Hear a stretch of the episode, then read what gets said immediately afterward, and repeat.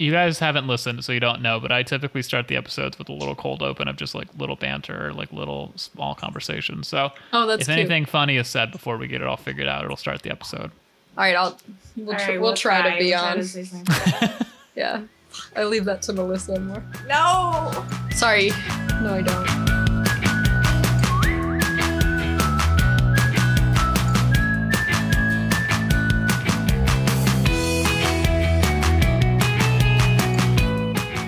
Hello and welcome to Birder. I barely know her, the only birding podcast that records uh, right at midnight. Apparently, I'm your host Dewey Cassidy, along with my co-host. Jessica Cristiano. Uh, we should introduce our guests. So here with us, we have friend comedians uh, Hannah Singer and Melissa Peng. Hey guys, thanks for joining us. Hi, Dewey. Hi, Dewey. Hi, Jess. I instructed my guests to, uh, if they could, uh, be very polite, or if I instructed them very loosely to be like, "Hey, try to lean in the mic if you can," and they're really taking it very seriously. they're like little animatronics whenever they talk, leaning into the mic, leaning back out. We want to do a good podcast. yeah, we are nothing if not good instruction followers. and we know what we love that about you. Um, so speaking of following, ooh, sorry, uh, our, our our little podcasting pod today went on a lunch at Chipotle, and I found in my pocket, which I forgot I did, the wrapper to my burrito. Are there Uh, captions? Because I didn't catch a word you just said. You didn't catch anything I said? I heard like our podcast went on a little cha-cha kumacha. Like I, I don't. Gotcha, and then kumacha. it was some sort of gibberish. I mean, I was I got I was mumbling. I got vocal fry. Let me see. I don't if- think it's your fault. I don't think it's your fault. But There's a that's sweet of you to that? Take to- on the responsibility of that. It's a teleprompter, so you can tell us what to say. I think that is what that is, but I have to pay extra money to get it. So we're not. Let's see. Um, I can't do. It looks like I can't do that, but I can do this. Oh, I was trying to do. there's a there's a feature where you can do sound effects, and I was supposed to be doing applause, but it did not come through. So ignore that. That's sad, Dewey. It is really fucked up. Yeah. Uh, anyway, thank you guys so much for coming on. It's one of our latest recordings, I think. So apologies for that. Uh, it's been a. It's my fault. I I, think- apologize. It's not your fault. I think it adds to the delirium It's- and the Yeah. joy. yes. Yeah, sure. It's very exciting. We all have no lives. Uh, so uh, we all know each other through UCLA, though. Hannah, you're more of the glue because Melissa, you were like you came on the year after I graduated, right? What year did you start at UCLA? I think that must be right. I Yeah. went to one Oh no, meeting. Hannah's shaking Oh, her head. Hannah's- Well, you're older than I mean, it to shenanigans. Melissa did join a year later. Oh, okay. However, to that's what it was. UCLA, Yes, thank you. Hannah's Yeah. right. Hannah's absolutely right. Okay. Great. I was class of 2019. I don't know what Oh, okay. Sure, I was 2017. So yeah, so we were there around the same time. Okay, okay. Interesting. I'll So yeah, so we so we all know each other through UCLA. We all were part of the Shenanigans Comedy Club. Uh, so We. I was uh, one of the sketch heads when Hannah came on, and then Hannah took over after us. Um, so yes, we met it through UCLA. So that's sort of how we got to know each other. So Hannah, Melissa, how did you guys meet? By the way, was it through? we Met through a mutual friend, or we met for the first time through UCLA comedy, and I thought Yeah. Hannah was so cool, and I wanted to be Hannah's friend so bad. But at the time, I was not able to like proactively make a new friend. I was Sure. not. which is that yet. crazy because I thought Melissa was so impossibly cool and funny and wanted to be her friend. And it wasn't until maybe Oh. two years later that we became besties after mm-hmm. That's fun. after both graduating. Mm-hmm. Yeah. Was Oh, yeah. or it was near the end of my time at UCLA that we yeah, Yeah, I think it was connected. like your end of senior year. Yes. And then we just discovered many similarities Yeah. that were hard to ignore. um, yes. Hell yeah. So Nice.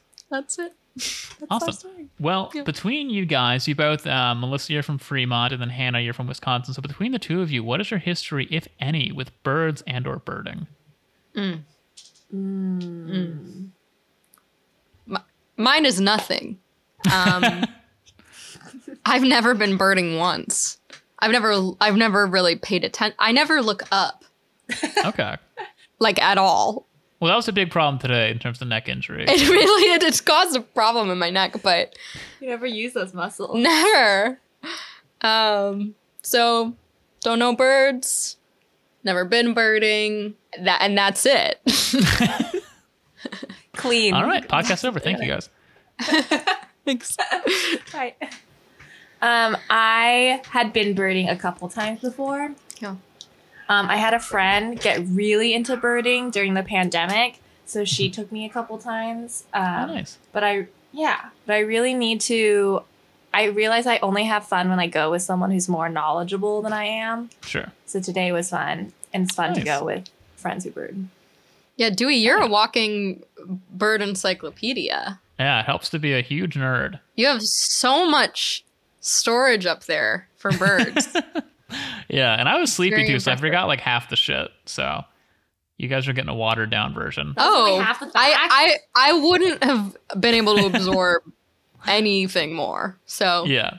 I'm glad we got that version. Well, we saw some like weirder stuff than usual today. We're in the midst of weird duck season, but the one place we went to specifically had some Cool. weird like domestic waterfowl that were kind of funky looking. Mm, those were delightful. Yeah. Um, hell yeah. Well, that's your guys' history with birds and or birding. So we went on a birding trip today. Jess, could you do us a favor and read off the list of birds we saw today? We saw African geese, American coots, mallards, domestic ducks, Canada geese, ring-neck ducks, American wigeons, double-crested cormorants, uh, black-crowned night heron, Anna's hummingbirds, Allen hummingbirds, red-tailed hawks, uh, merlin. We saw a couple hybrid ducks with domestic domestic Yeah. duck hybrids, and we heard an owl. We heard an owl. Yeah, we heard and cornered an owl. So it was. Hell yeah. So, of those birds that we saw today, any of you guys really enjoyed you want to talk about? Where to even begin? Do you want to begin?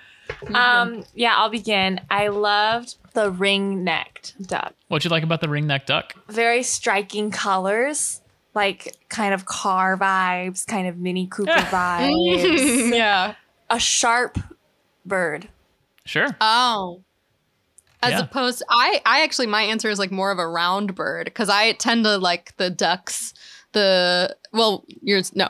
Um, what's the one the the one with the weird hump that's made for eating?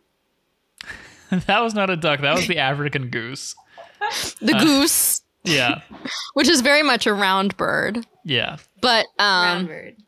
Uh, I liked that one. Melissa, when you say sharp, do you mean sharp as in pointy or like sharp as in like snazzy? Sharp as in snazzy, like clean Okay. design. Oh. Like, Yeah. whoa, there might be a god. Because I can see. Because I can see the argument for like round or sharp, just because it has a round body, but its head is a little pointy. It's got a little bit of a Oh. crest. It's got that big beak. I love a crest on a Yeah. What are some? Uh, can I get an example of other crests on birds? So a lot of birds that have crests, there's a lot of songbirds that have crests. So like the vermilion flycatcher has a little crest. Cardinals famously have that big point on the top of their head. Uh, there's quite a few. Got it. Cool. So yeah, so for listeners, this is a very sharp bird, and again, we're not talking about you know points. We're talking about the colors. It's very, it's a sleek black with like a little bit of like red, sort of wine dark undertones throughout its body. It's got um a big white belly. Its belly is white. It's got a little bit of gray on the back that blends in between the black and the um and the gray, and it has um very striking yellow eyes, like sort of like somehow both like sultry and evil. They're very like Eye of Sauron, like yellow eyes. And then they have, despite the fact that they're called ring neck, the most striking and like pretty quick ring that you spot is on their beak. They have a black beak with a sort of like bluish gray ring, um, sort of halfway through dividing it, sort of like that turtleneck on an inchworm um, in terms of placement. And Oh. um, the reason they're called ring neck. Yeah, the reason they're called ringneck ducks is they have this sort of like auburn, like sort of like whiskey colored ring on the back of their neck behind the shoulders that you can really only see when they're flying or really stretched out. It's one of those cases that Jess runs into a lot where men are really bad at naming birds, especially based on color and appearance. And it seems weird to me to not call it the ring billed duck or the ring beaked duck instead of uh, the ringneck I think duck. you know a but lot. What do I know? I, I I know a decent amount. I'm no I'm no ornithologist. Uh, Jess, what do you think about the ringneck duck? I really thought they were very beautiful, and the women especially look like The women um, really are beautiful. very tiny, very beautiful. They the ring is around the nose. Yeah. So yeah, the scientists were wrong, Yeah. but I like them a lot. We don't we haven't seen them before. They're very cool. And it's fun that we talk about the size of them. They are really tiny. Mallards are like pretty medium sized. So they're like the size of like a big domestic chicken or something. But these birds are tiny. They're like the size of like coots or grebes. They're really small. So you really do just want to go pick them up. They're cute. Yeah, we talk about how they're tiny. They actually are pretty small and they get bullied a lot. Um, you know, larger ducks like loons or different sort of grebes will attack them, but there's another bird that attacks them called the pied-billed grebe, which we've seen before and is the tiniest and cutest thing you've ever seen. I'm going to send it in the chat, the pied-billed grebe. And uh, these are like the coots, the pied-billed grebe has those lobed feet. Theirs are slightly different. They look less like evil, like uh, blue pointy things and more like banana feet. Um, but I'll send it in the chat right now. Oh, So we can see this thing. it's It's so cute. funny to look at this thing that looks like objectively a baby just attacking the shit out of a ringneck duck and bullying it away from like food sources and stuff. What an asshole! Yeah, Yeah. it looks like my cat Mushi. Uh, so, have you guys ever heard of a gizzard before? yeah, well, King Gizzard and the Lizard Wizard. Fame. Oh, of course. Every time people say that name, I think that it's Lizard Izzard, and I'm always thrown off by the wizard. But yes, King Gizzard and Lizard. Lizard, Wizard. Izzard. Yeah. Yeah. that would. Sure. It, it, it's too many nouns to hang on to with the wizard added in there. Sure. That band as a concept feels like one of those things where I woke up in another universe. Like some I woke up one day and everybody knew who that was and loved them and had an opinion on them and I had no idea what the fuck they were talking about. Yeah, It Yeah. was it was sneaky. It was not Yeah. telegraphed. It was not televised. it was not telegraphed or televised Yeah. at all. Their explosion onto the scene, and it's like, what year are they from? Yeah, I I actually couldn't really tell you. Are they like prog folk? What's the uh Yeah, Prague folk. Frog folk. okay. I don't know. I Yeah. heard one song at past guest Alex's house and that's I'm gonna uh, throw two words out that definitely aren't what they are, but Lay it on us. shoegraze rock. Shoe Shoegaze is like screamo metal, isn't it? Shoe graze. What is shoe shoegraze? King Gizzard and the Lizard Wizard. Okay. Great. Thank you for clarifying, Hannah. Anyway, so back to gizzards. So these birds, what they'll do is um, when they eat stuff like mollusks, so mollusks like have delicious meaty parts that are hidden within like really big, sharp um, shells. So they'll swallow these guys whole and then crush the shells in their gizzard. So the gizzard is basically it's a really extra muscular area of the throat. So while these guys are eating, they slowly pick up little bits of like shells or rocks or tiny pebbles. So all those little pieces get lodged in the gizzard, and in turn, when they get lodged in there, the combination of those sharp little bits and the um, muscular like contractions create this mechanism that can crush and break down hard to digest pieces like bone and like shells. So what they do is they basically run the fucking shell through this little grinder and suddenly it makes it digestible so that they can eat the um, yummy insides without having to worry about choking or getting cut up on the big shells, which is pretty cool. So they eat them whole? Yeah. So like there are some animals like snails, they won't do this because the shells are like too strong and pointy, but specifically with mollusks, this is the way that they uh, go about it. Can can babies have this ability right from the bat, or is it something they have to develop like humans developing the ability to chew? All birds are born with gizzards. I imagine it takes a while to get the stones and little bits in there. Um, a lot of birds do have different diets as children and adults, depending on what their bodies can handle and stuff. Like um, sage grouse, for example, they eat mostly sage grass, but that's super hard to digest, and the babies can't actually digest it. So until they're older, um, they feed mostly on bugs. And the opposite, the belted kingfisher, one of my favorite birds, is the opposite in that when they're babies, they have incredibly acidic stomach acid. So they don't even need to worry about their gizzards. They'll swallow bones whole and the acid will digest it. But as they get older, the acid mellows out and they have to spit out little pellets. So birds do, Aw. it's a good question. I'm glad you asked that, Hannah, because birds do have different digestive and dietary uh, dealios depending on how old they are. Anna's hummingbird, one bird that we saw today, they'll stick their bill straight down. They'll bypass the throat. They'll drop it straight into the belly. That's how long their It's little an beaks injection. are. Yeah, basically. Wow. So IVs. birds don't have a gag reflex.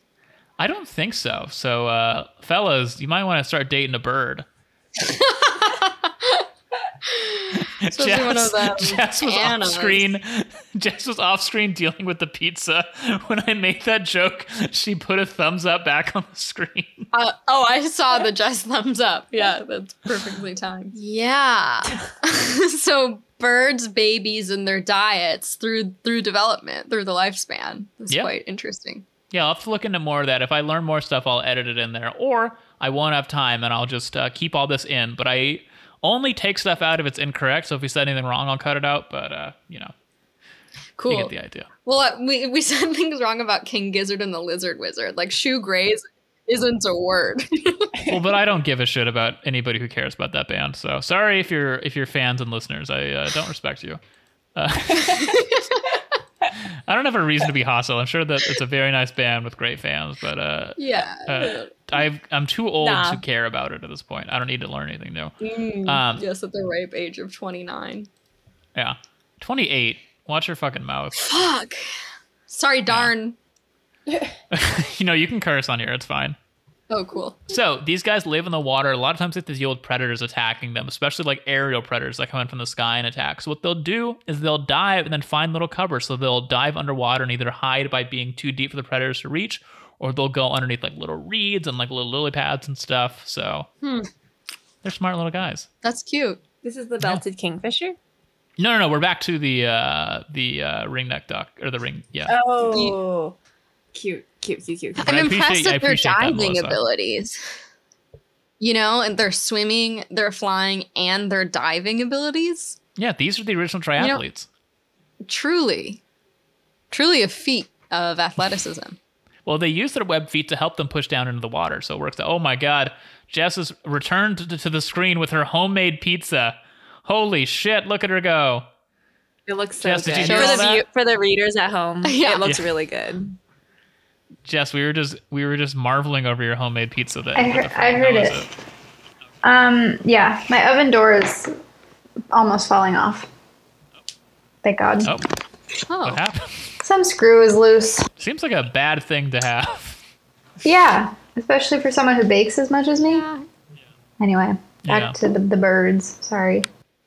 Back to the birds. Back to the old birds. I'm now realizing that when you you gave the uh, visual description of what Jess did, I was thought you were explaining it to us, and I was like, "Yeah, we saw the thumbs up," and now I feel like a, a dunce. So maybe edit that part and this out, or keep it in for Yeah. relatability. I mean, it makes sense. I was explaining all the birds to you. I should have explained everything to you like your babies. You, that would be a really Ideally. helpful, Dewey. Yeah, We'll change the course of the podcast. Let's explain everything. yeah. Thank you. Um, Can so you I'll- start with like uh, savings, checkings, and like Roth IRA? Sure. So Roth IRA. Um, Roth IRA. He was a guy. He lived in New York. he was dating Rachel IRA, but then they were on a break apparently. Then something Oh. got fucked up. Or excuse me, he was dating Rachel. Uh, Topical. Yeah. I've never seen that show. I don't. I don't know how it goes. That's Oh yeah, Rock I was really proud of myself for never seeing that show. Once everybody was like, "Hey, every joke is about like, hey, we're not gay," and I was like, "Yeah, I'm really cool for never seeing it." And then my favorite sitcom, that '70s show, uh, had its own share of uh, not great in terms of one cast member, and then every cast member who wrote a letter defending him. Not great. Except for Topher Grace. Topher Grace is safe, for and we- I yeah, love we Topher love Grace Topher. for that. We love for, Topher. For in, yeah. I want to talk to listeners. I don't know if I've done this before about why ducks are waterproof. So many listeners may know this, but I discussed this today with Hannah and Melissa because I just wrote an article about it. Um, I'll explain later in a moment uh, where I wrote that article. So, ducks, they're waterproof. Uh, you spray water on it, it slides right off. That's where that expression, like water off a duck's back, or if you're a crass dad, water off a duck's ass, comes from. So, Duck feathers are built in a very specific way in that there are microscopic barbules that link together on like a cellular level that form little chain links. And so when ducks um, preen themselves, they dig into their ureopal glands. How do I pronounce that? Ureo. Yeah. There's a gland on there that's spelled weird. I'm not going to pronounce it. Sure. Great. So they dig into their little gland, and they in that gland there are oils they use to preen themselves. But these oils have two purposes. One, it helps them clean themselves. Two, when that oil lands on these linked barbules, it forms a waterproof barrier that makes the ducks waterproof. So they're waterproof through continued preening and maintenance of their feathers. I wonder if there's like a spectrum of how often, you know, in terms Like- of laziness Yeah, or they're like deadbeat ducks. motivation. Yeah. Yeah. Is that waterproof? Yeah. Yeah. Or like they just have like kind of hygiene issues. So a lot of animals at the intelligence level of ducks do a lot of behaviors impulsively rather than consciously. Now, what are you saying about the intelligence levels of ducks? Yeah, I'm saying they're kind of dumb. So here's the thing: Yeah, is okay. that most birds act almost entirely on impulse. There are some birds that cool. have been shown to have intelligent or complex thoughts. So specifically corvids And octopi. or octopi, but Those those are not ducks or birds.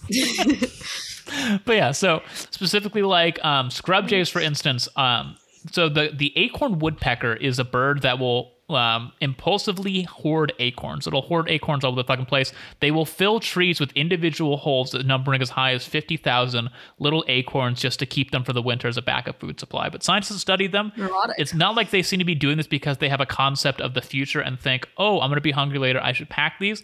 They just have an impulsive need to fill these. Scrub jays have been recorded by scientists to have some sort of metacognition ability. Metacognition just means the ability to plan for and understand the future.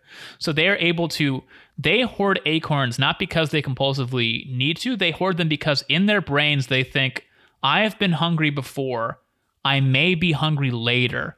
Therefore, I need to hide these in case I am hungry later. Wow. So there are birds that have different levels of complex thoughts. That's the reason that I think there aren't really any lazy ducks because I don't think with duck intelligence there's really that much room for that sort of complex thought. It's more impulsive. Wire uh, my brain says do this sort of shit. But it's a good thought. It's interesting. Yeah, laziness implies there's a certain capacity that you're deli- you're Yeah. not reaching. Yeah. Super cool. So you know even about the metacognition of, of birds. Yeah. That one I know because I recently again wrote an article on scrub jays. But yeah, I know I know a little I want to hear that. I want to hear about that. I'll send And you I'll send you the link. It'll go live soon. To have that too. No, okay, I'll stop that- talking about crows. It's kind of I don't know. No, crows are It's smart. the only well, bird I happen to know anything about. crows are corvids. They're per- they're I think they're smarter or at least just as smart as scrub jays. So corvids are a big family of birds that includes includes jays like scrub jays and blue jays. It includes ravens, includes crows, magpies, all those guys. But yeah, so that's why I think there aren't any lazy ducks. But who knows? I could be wrong. I'm not a scientist. I'm just uh, play one on TV. uh, any final thoughts on our friend the ringneck duck before we move on? Is there an advantage to the ring around the beak, the real ring? any sort of ring any sort of like weird coloration like that on birds typically has one of two advantages it's either it helps them camouflage or it helps them attract the mate i don't know the one with the specific ring neck i would guess it's sexual because i don't know what it would really help them camouflage Oh, yeah. with so it's probably just like a horny thing But You but seen that thing? Anna knows exactly what the point is.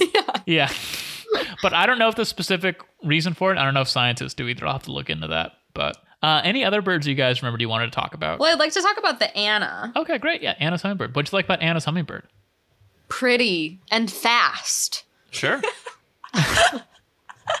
yeah, we talked about before. They're fast as hell, huh? Just so fast. Like Yeah.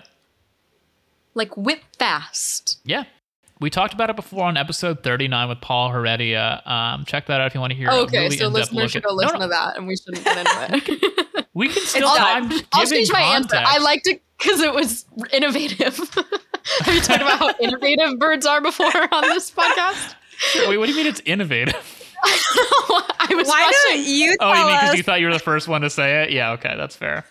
Why don't you tell us what you haven't talked about yet on the podcast, Yeah. and we'll change our opinions of the birds. Well, we can still talk about there's stuff that I haven't covered in a while that listeners Yeah, might but not now we got to do heard. better than Paul. Yeah, as if I want to perform at the level of Paul. Okay, let's not talk shit on Paul, who's very nice to come on our podcast. Just and, kidding. uh, I'm sorry, Paul. I was intimidated to talk about the same aspects as Paul. do you know Paul from intimidated UCB? Is that why you're I've seen him perform. Oh, I don't know. He's very Paul Okay. funny. I'm. That's fine. Um, so actually, there's Paul. something I want to talk about with Anna's hummingbirds. Uh, we talked about it before with previous guest Nicole Thurman, but we haven't talked about it in a while, so don't freak out. Um, do you know how hummingbird tongues work? Do you know how they use this to suck up nectar? I had never even considered that they had tongues, so I'm already. Yeah, I have heard tell of a hummingbird tongue. Because back earlier, when I said I've never had any birding experience, it's kind of my parents at in at home in home of Madison, Wisconsin, have a hummingbird feeder. Yeah. Through this experience, I have heard something about a hummingbird tongue. What it was, can't tell you.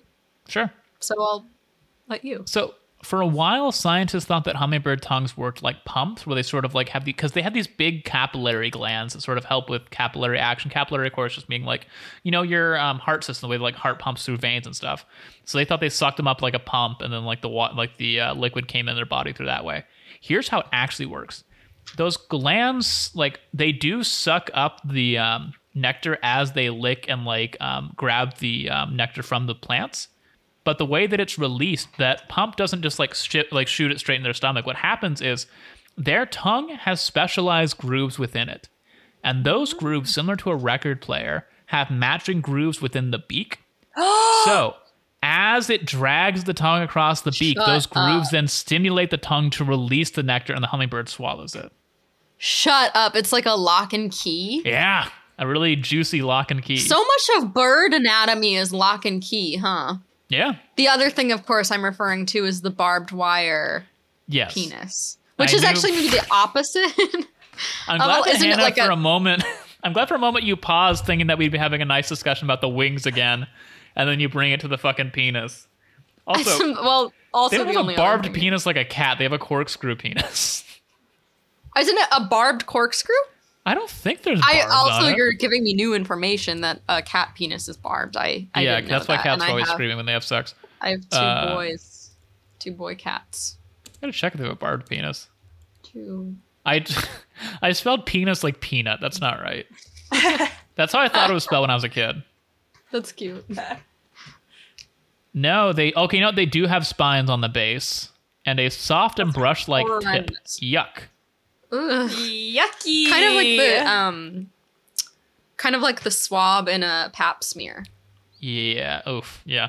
Um, I will say that was specifically the lake ducks. Some ducks have either more spines, left side spines, softer spines. It seems to be different, but on average, yeah, there's little spines in there. Okay, gross. I'll take I'll take a soft spine on the base and double-headed fluffy tip. Hannah, what do you want? What What are my options? Um, he said there some of them have more spines, some of them have less spines, some of them have hard spines, some of them have softer spines. Yeah. And then some of them have fluffy tip. I just made up my tip. Okay, okay, okay. I definitely want fl- like fluffy tip. Did you say that too? Yeah. Yeah, and and the, if anything, soft spine, Soft at, spine. at through through, and Throughout. No, if it's an option to not have that, for sure, I'm taking that. the option um, is to take nothing. Yeah, that's that's possible. Soft. He's So- like, Hannah wants it really soft. I soft. want like the whole, the whole, the whole thing.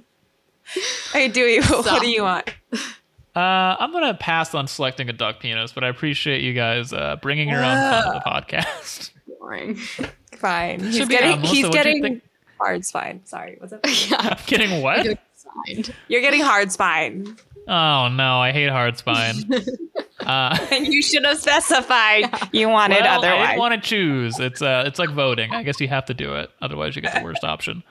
Uh, Anyway, uh, Melissa, what do you think about the Anna's hummingbird? um, the Anna's hummingbird was the one with the orange. No, That, was, Allen's. Yeah, Anna's was the pink guy. I loved Anna's. I gotta say, I'm Team Allen's. Whoa. Wow, you're like one of the weirdest people who saw the Barbie movie. You're Team Allen. Yeah. Aw. Oh wait, but yes, Good take. I'm Yeah. also that Team Yeah, Allen. that's a, I'm with you.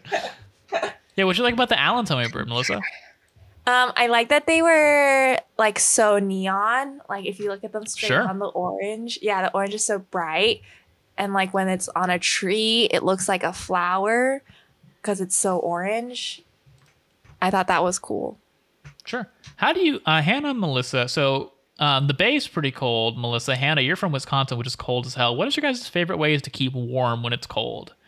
You guys like cocoa, you like blankets, and Jess, if you want to chime in on any answers too, you're welcome to. Yeah, I'm a big. Uh, I like a. I like a layer, so you can remove and customize the number of layers you have. So I like multiple thin layers, and I like. Okay. I like mittens or gloves. Wow. I feel the opposite. I like a hot beverage. Oh, Jess, you're the opposite. I like one really big, thick layer. I don't like the feeling of a lot of layers on me. But I like a hmm. big, fluffy. Be- Do you feel restricted by it or something? Yeah. It's so easy to tangle them up, and then you got to fix them all the time.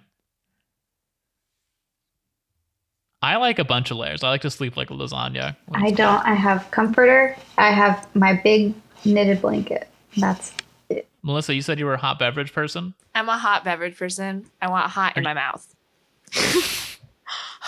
All right, so you want soft Hot barb, soft mouth. Er, or minimum Hot barb, soft my mouth. hot in your mouth. Hot in my mouth. What is that? Hot that? in my mouth. Hot in If my that's mouth. a real song, Oh, you yeah. gotta stop or we're gonna get taken my down. mouth. It, the thing is, it's an original. We made it Oh, up. We Right. made it up. And we will be suing the podcast if you use it. Great. Well, the reason that I ask about how we like to keep warm in the cool is that Al- Allen's hummingbirds rely on their feet. So when it's super cold, when they're when it's super mm. cold, they're tu- they'll tuck their feet within them to help preserve heat, and when it's super hot, they'll dangle mm. them to keep cool. Mm. Wow. I wish I could do that. I wish I could do that too.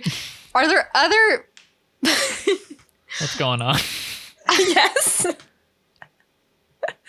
Are there other Are what, there- Anna?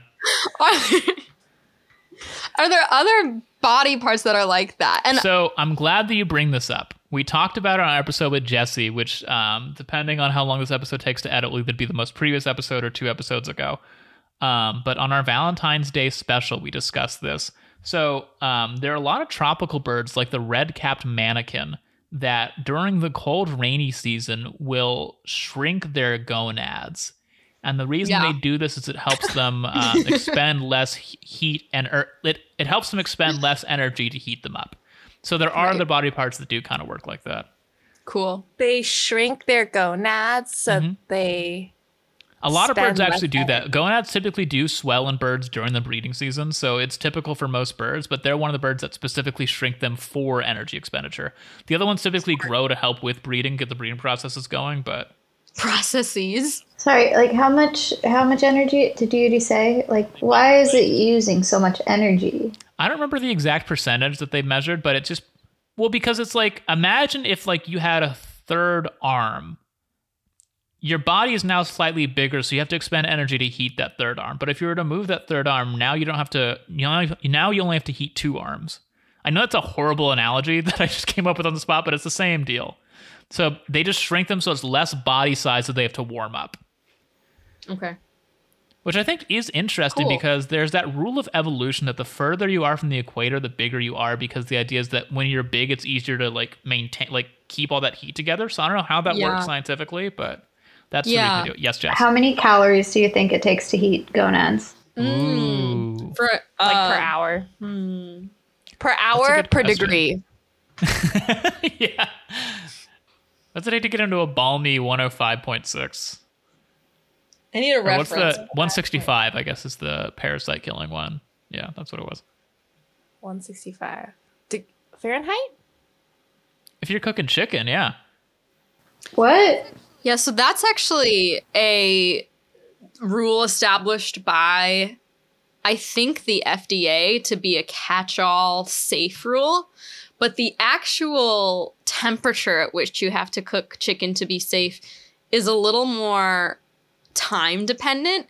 And it, the, the 165 degree rule is Yeah. for it, it's safe within 60 seconds once it reaches 165 degrees or like it's safe within like almost immediately but the longer you cook chicken Yeah. the lower the internal temperature can be oh. as long as the internal stays at say 140 or so for long enough it it Yeah. it just needs time at that temperature and then it can produce more tender juicy chicken Okay.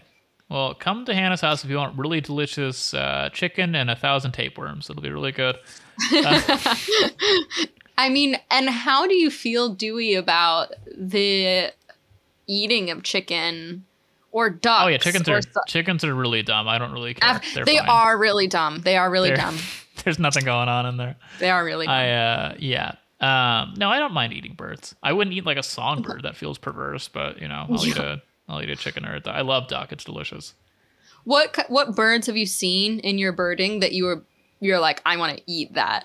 Well, this is a complicated question that Jess has a lot of opinions about. So I Oh. don't think I've really seen a bird that looks supple and I want to devour, but Jess has a thing where she sees a lot of colorful birds that she wants to eat because they look like various candies, fruits, and ice cream. oh, okay. Well, that's interesting as a vegetarian because you're not thinking of the meat part. You're thinking of the Yeah. candy. I Yeah, the mostly, yeah, I just kind of want to. I assume they taste like ice cream, but I don't. I know they don't, but I want to find out. Mm. Um, like Oreos look really tasty, and Yes. Mm. sometimes when I see a goose, I am kind of like, I bet that tastes good as as a as a roast. Like soft serve ice cream to me for the goose part, but also yeah, I think the the geese look succulent.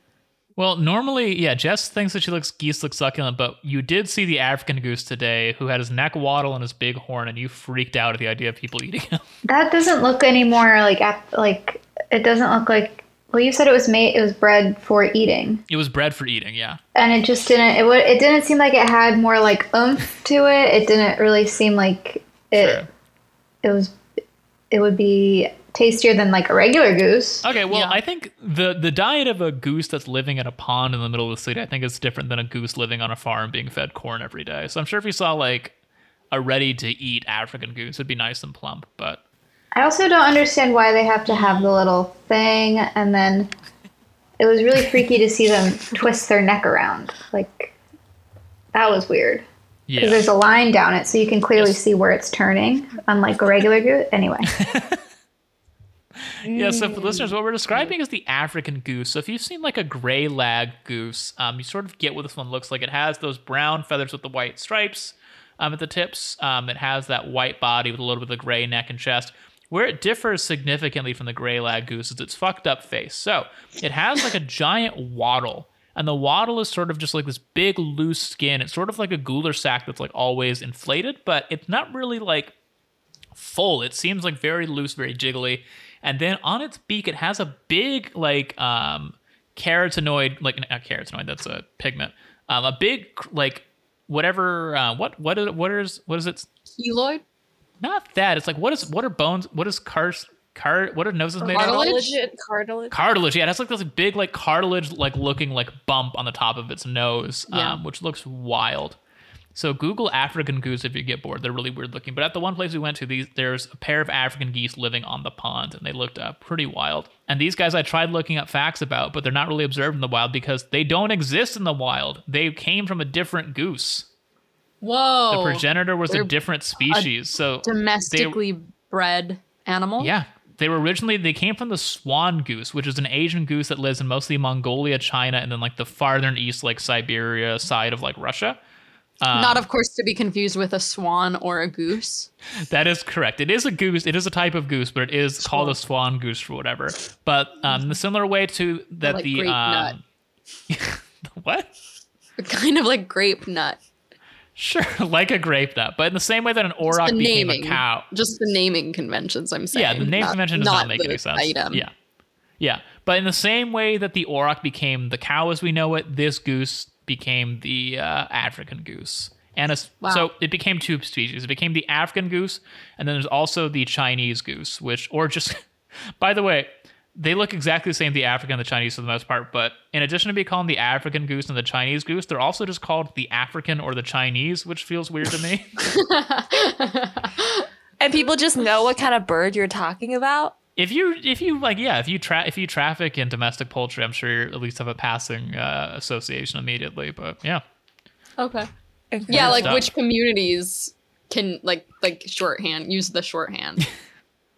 i mean i don't know how popular these are as meat birds in the united states. I think they're mostly used in china and asia especially because Yep. I, I am not an expert on like asian cuisine but i think duck and goose is a lot more prominent in asian cuisine as opposed to like american stuff.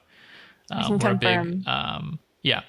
Americans are a big um, cattle country more than a lot of other cultures specifically because of our big wide open ranges. So like that's why um, brazil is also a huge cattle place because and like chile and argentina they also have those big wide open ranges um, which unfortunately is a direct result of genocide which is not great uh, because there weren't other settlements there like there were in densely packed places like europe and asia so it's all fucked up Rock on. Yeah. Anyway, enough enough genocide talk. Uh, given that's all we see on social media now because of our awful country we live in. Uh, anyway, back to the Correct. birds. Correct. So, this Allen's hummingbird, I want to talk about them because they have a really elaborate courtship display. So, we've talked before about the Anna's hummingbird. They are the fastest bird on Earth in their courtship display. When they do that dive, they go, you know, 60 miles an hour, which is like 300 something body lengths per second, making them faster than a, a fighter jet. We know this, it's old news. But the Allen's hummingbird has a similarly um, complicated courtship display. So let me read. So yeah, so they have two. They have the side to side and shuttle, and then the pendulum. So the shuttle display, what they do is they fly side to side at incredibly short distances in front of their target, which is usually you know a female that they want to mate with. And they have a thing called a gorget. So the gorget is the collection of shiny iridescent scales you see on their neck. So they flare it out um, to make it more visible. So they have their gorget flared out and they trill their tail feathers, they trill their wings. So what's really cool about Allen's hummingbirds is that they make a specific trilling sound that's emitted by their feathers. It's the sound of their feathers interacting with the whooshing air as they go by. So the way that it works is they have um, multiple That's tail feathers. So the middle one is the one that makes the noise. When the wind hits that middle tail feather, it produces this noise. And then there's another tail feather that is the second from the outside, and that one amplifies the noise. Oh, What the So the first one creates it, the second one acts as the amp that shoots it everywhere. So No as they fly with their feathers like that, they make that noise. And what's really cool is this is only present in the males. So the males can use this can use this to woo mates. They can use it to scare off other males, but the females can't. So the females aren't as good at keeping territory because they can't scare off competitors with those noises. But it allows the females to act like spy infiltrators and get into other territory without being seen and steal food or like, or like nest materials. So there's a trade off there. Wait, so so the male they can't turn it off. The male can't control it. Yeah. Does it make it more susceptible to predators? Probably because every time I hear an Allen's hummingbird fly by, it's loud as fuck. But I don't know specifically Yeah. um, whether males are more predated. Um, I'm not sure. But Wow. wow. anyway, so yeah, so the first display is the pendulum when they go back, or the um, the first display was the side to side shuffle. They go side to side. The pendulum one's a little different. So for the pendulum, it's actually really impressive. I've seen this before. I've taken photos. What they do is they fly up like up to hundred feet in the air. And then, similar to the Anna's hummingbird doing their big, you know, um, G-force dive, they will return down um, at like super steep angles. Their tail going wild with noise because of the speed, just rushing wind through all that stuff. And Yeah. then right before they land, they'll fly up and then go in front of the female. And then they'll do that again. They'll dive multiple times, all the time, like landing right from the female and showing off as they dive back up, which is pretty fun. It is fun. Uh, Do we? I like all, all, all this talk. I I have a question Oh, yeah, go ahead. about birds overall. Sure. Is it is it that they are more sexually motivated than other species, or is it just that their ways of attracting others are more loud and observable to us because they're like using sounds? This is a great question. So again, I'm not an ornithologist. I don't have every single answer on animal stuff like that, but I do know a couple things about the reasons behind bird courtship. So first and foremost, there are birds that are hornier than others. So for example, the the Anna's hummingbird that we've talked about a lot, they're horny as hell. They have their courtship displays, and they do those displays at everything.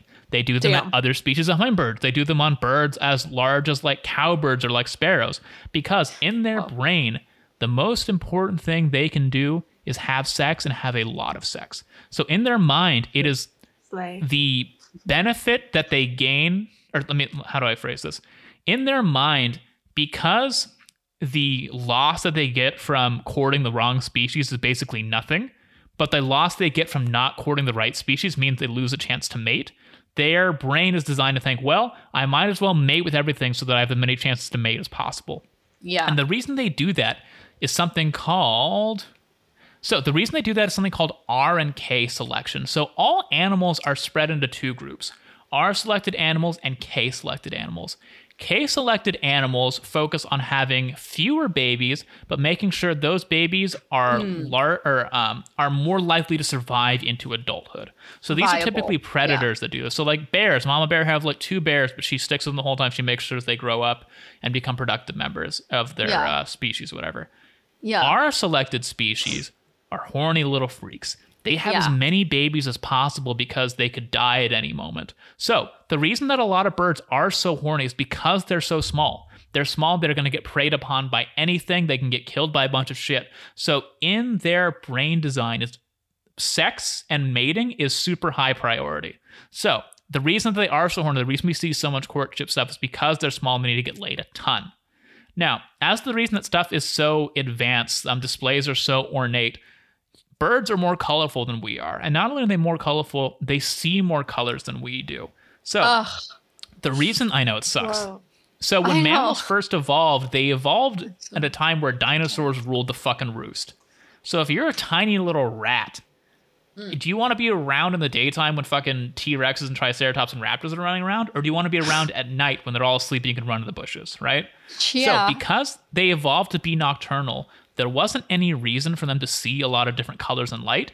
So, not only did the visibility of those light spectrums slowly disappear from their um, their biology through evolution, they mm-hmm. also lost the things that produce those colors. So, they no longer had the same carotenoids and stuff that a lot of mm. birds have in their feathers that produce those colors or that mm. produce those colors. So, that's why we're so bland and we can't see stuff. Birds, on the other hand, they can see a bunch of shit. They can see rainbows. They can see uh, not rainbows, but they can see ultraviolet light. They can see so many different light spectrums. So Oh because they have that ability, it's become a sort of secondary sex characteristic. Now, Oh. um, the blue-footed booby, for example, because it's an extra thing that birds can use to attract mates, they have displays that are built on color. So like birds will like do a little Yeah. dance. You can see like their big colorful parts. Mm-hmm. Um, the reason that color is so important to a lot of these birds is a lot of these birds are colored through pigment. So, pigment, we talked about it before, it's something that produces color based on the colors that it doesn't absorb. So, if something is red, that means that it absorbs every color except for red, and red is scattered away by it. So, we see that red because it absorbs blue, it absorbs green, it absorbs yellow, but it doesn't absorb red. Hmm. So, pigment in birds is typically derived from the things that they eat. So, if a bird sees another bird that is particularly bright, that means it's probably getting a lot of pigment from a lot of food. So, blue footed boobies, for example, the bluer the feet, scientists have studied this, the bluer that blue footed fo- booby feet are, the more vital th- or the more viable their offspring because they're getting a lot of food. The blue in their feet comes from the different fish that they eat. So Yeah. if you and the The blue of their feet is more important in selecting them. Yeah, it's important in selecting a mate. So Yeah. um, when they see another blue-footed booby with blue feet, they go, "That husband's gonna feed my kids. I'm gonna have sex Yeah. with that guy." Sure, Yeah. Yeah. His feet are so blue. Yeah. Yeah. Right. So yeah, so all the different courtship things that birds do, a lot of the times it just shows off how well they'll feed themselves and feed their babies. Thank you for asking so many questions. This is the most into the weeds I've ever gotten on this podcast. So thank you for not falling asleep. Oh, really? I feel like we're deli- under Oh delivering. no no no no! You were normally it's you guys talk about how you feel about the birds. Today it's just been me shouting facts. So thank you for letting me Oh. teach you. Yeah. I. Oh, you're welcome. We love Thank facts. you. We do. So I have one final thing on the Allen's hummingbird before we move on. Sure. So they have exceptionally long, not exceptionally long, but they have much longer breeding seasons than a lot of other birds, and their breeding mm. process is pretty quick.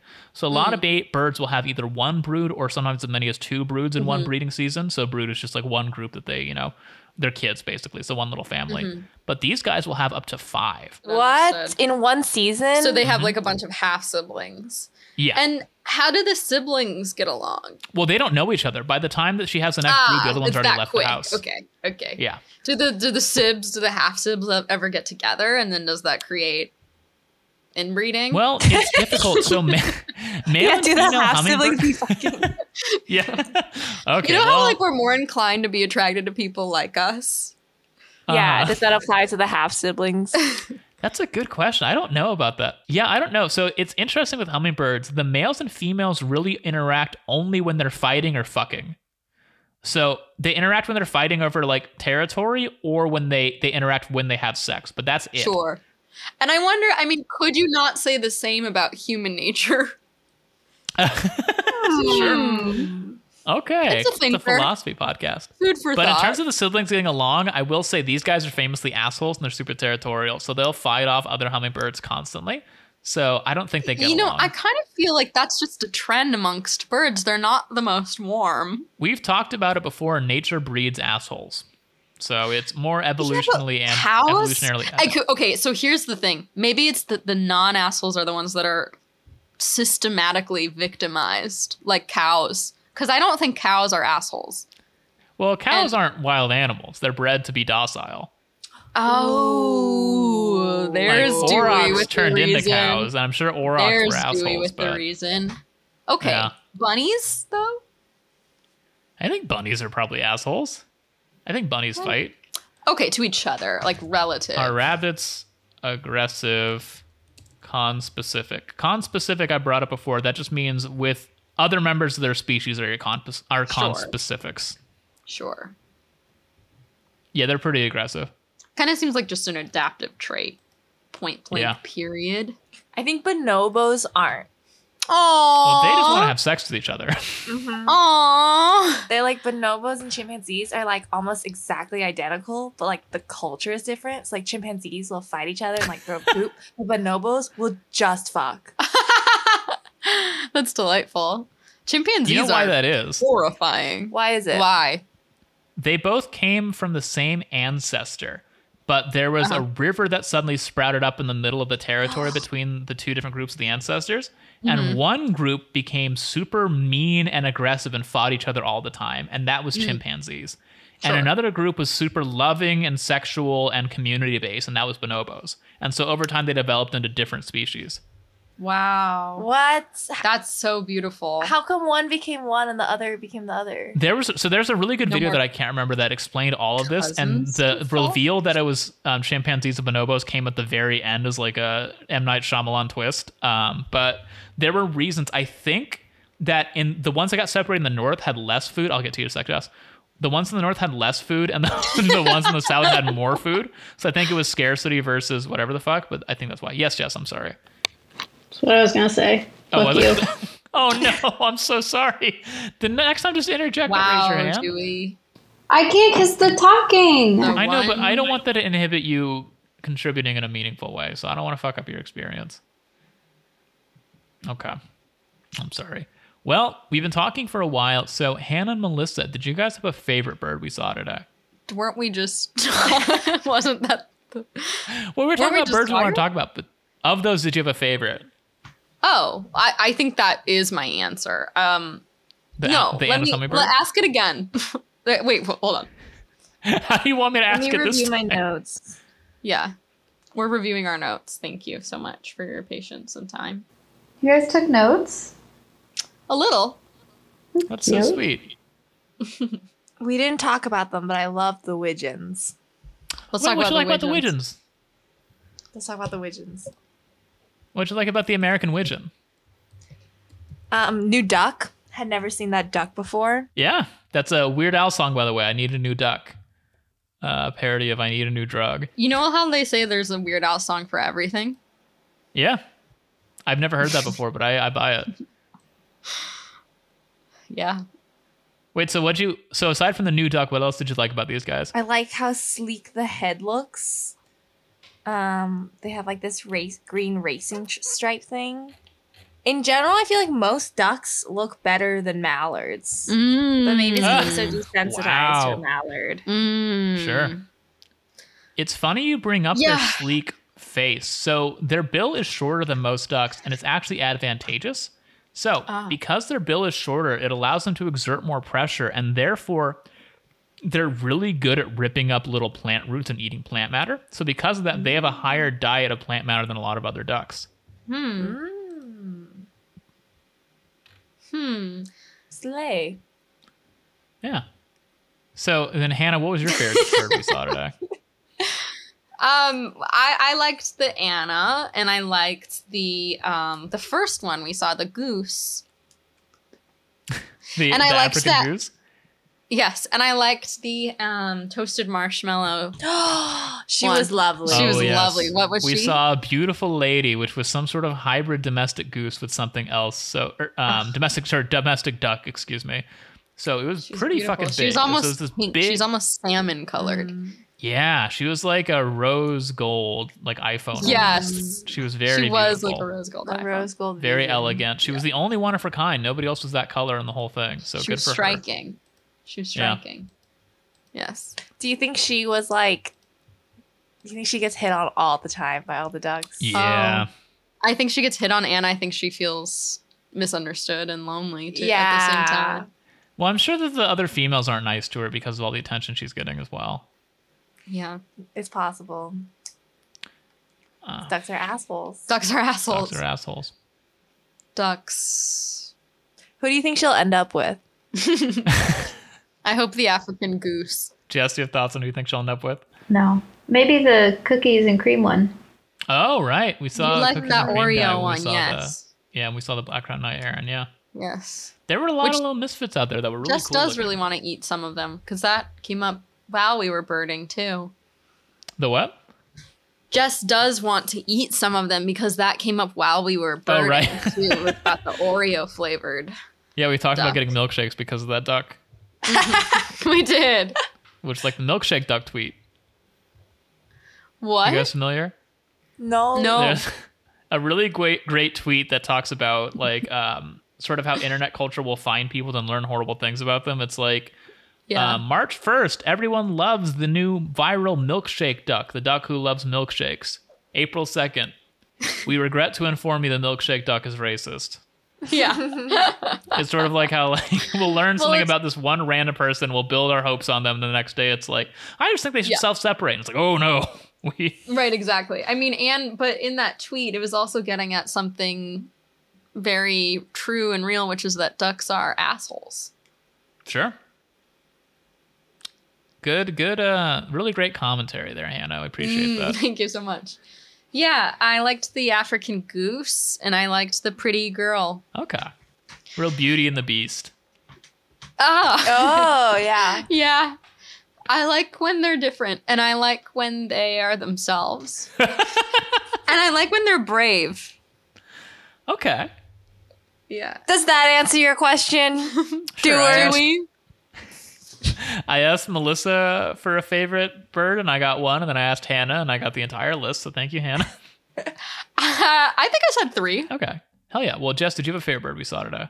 Um, I saw. I like my favorite was a bird we didn't see, and that was the owl. But we tracked it, Yeah. and that was really special Yeah. and powerful. At the very end of our hike, we wanted to see an owl because I kept hyping it up to Hannah and Melissa since we were birding so late today that we might see owls.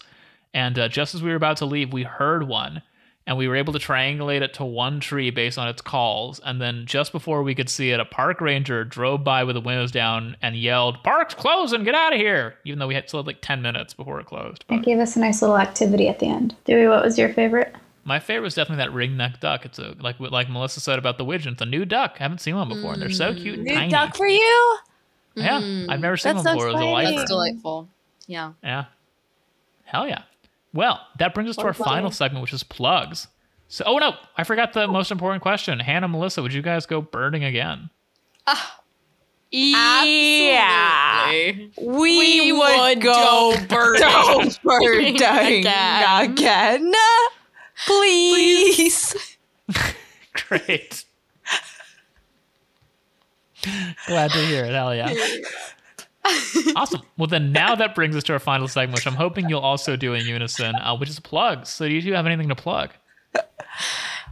You. Oh. we both have things to plug. Uh, I'll plug my sketch shows, which are uh, third Wednesdays uh, of every month at the Pack Theater at 9 p.m. Come see Behemoth, usually sharing the hour with Dinger. It is a sketch show, a live sketch show. Come. we will be doing a show this one this coming Wednesday. I'm not sure if this episode will be released in time, but on the 21st at 9 p.m. Okay.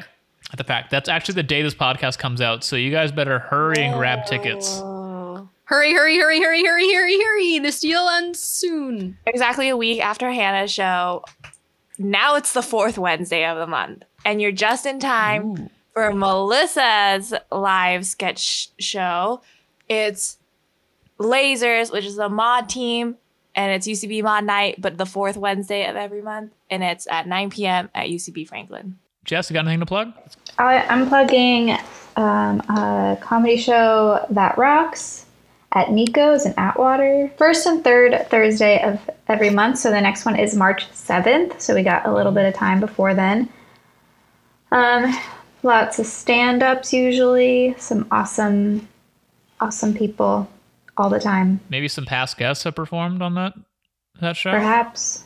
Yeah, we're actually like collecting performers, like you wouldn't believe. But Jamie Loftus was on the last show. Bogart and Bree have both been on.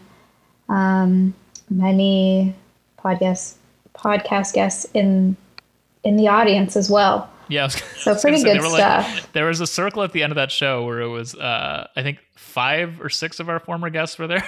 It was awesome. And is there sort sort of Instagram that we can follow to keep track of that? You're s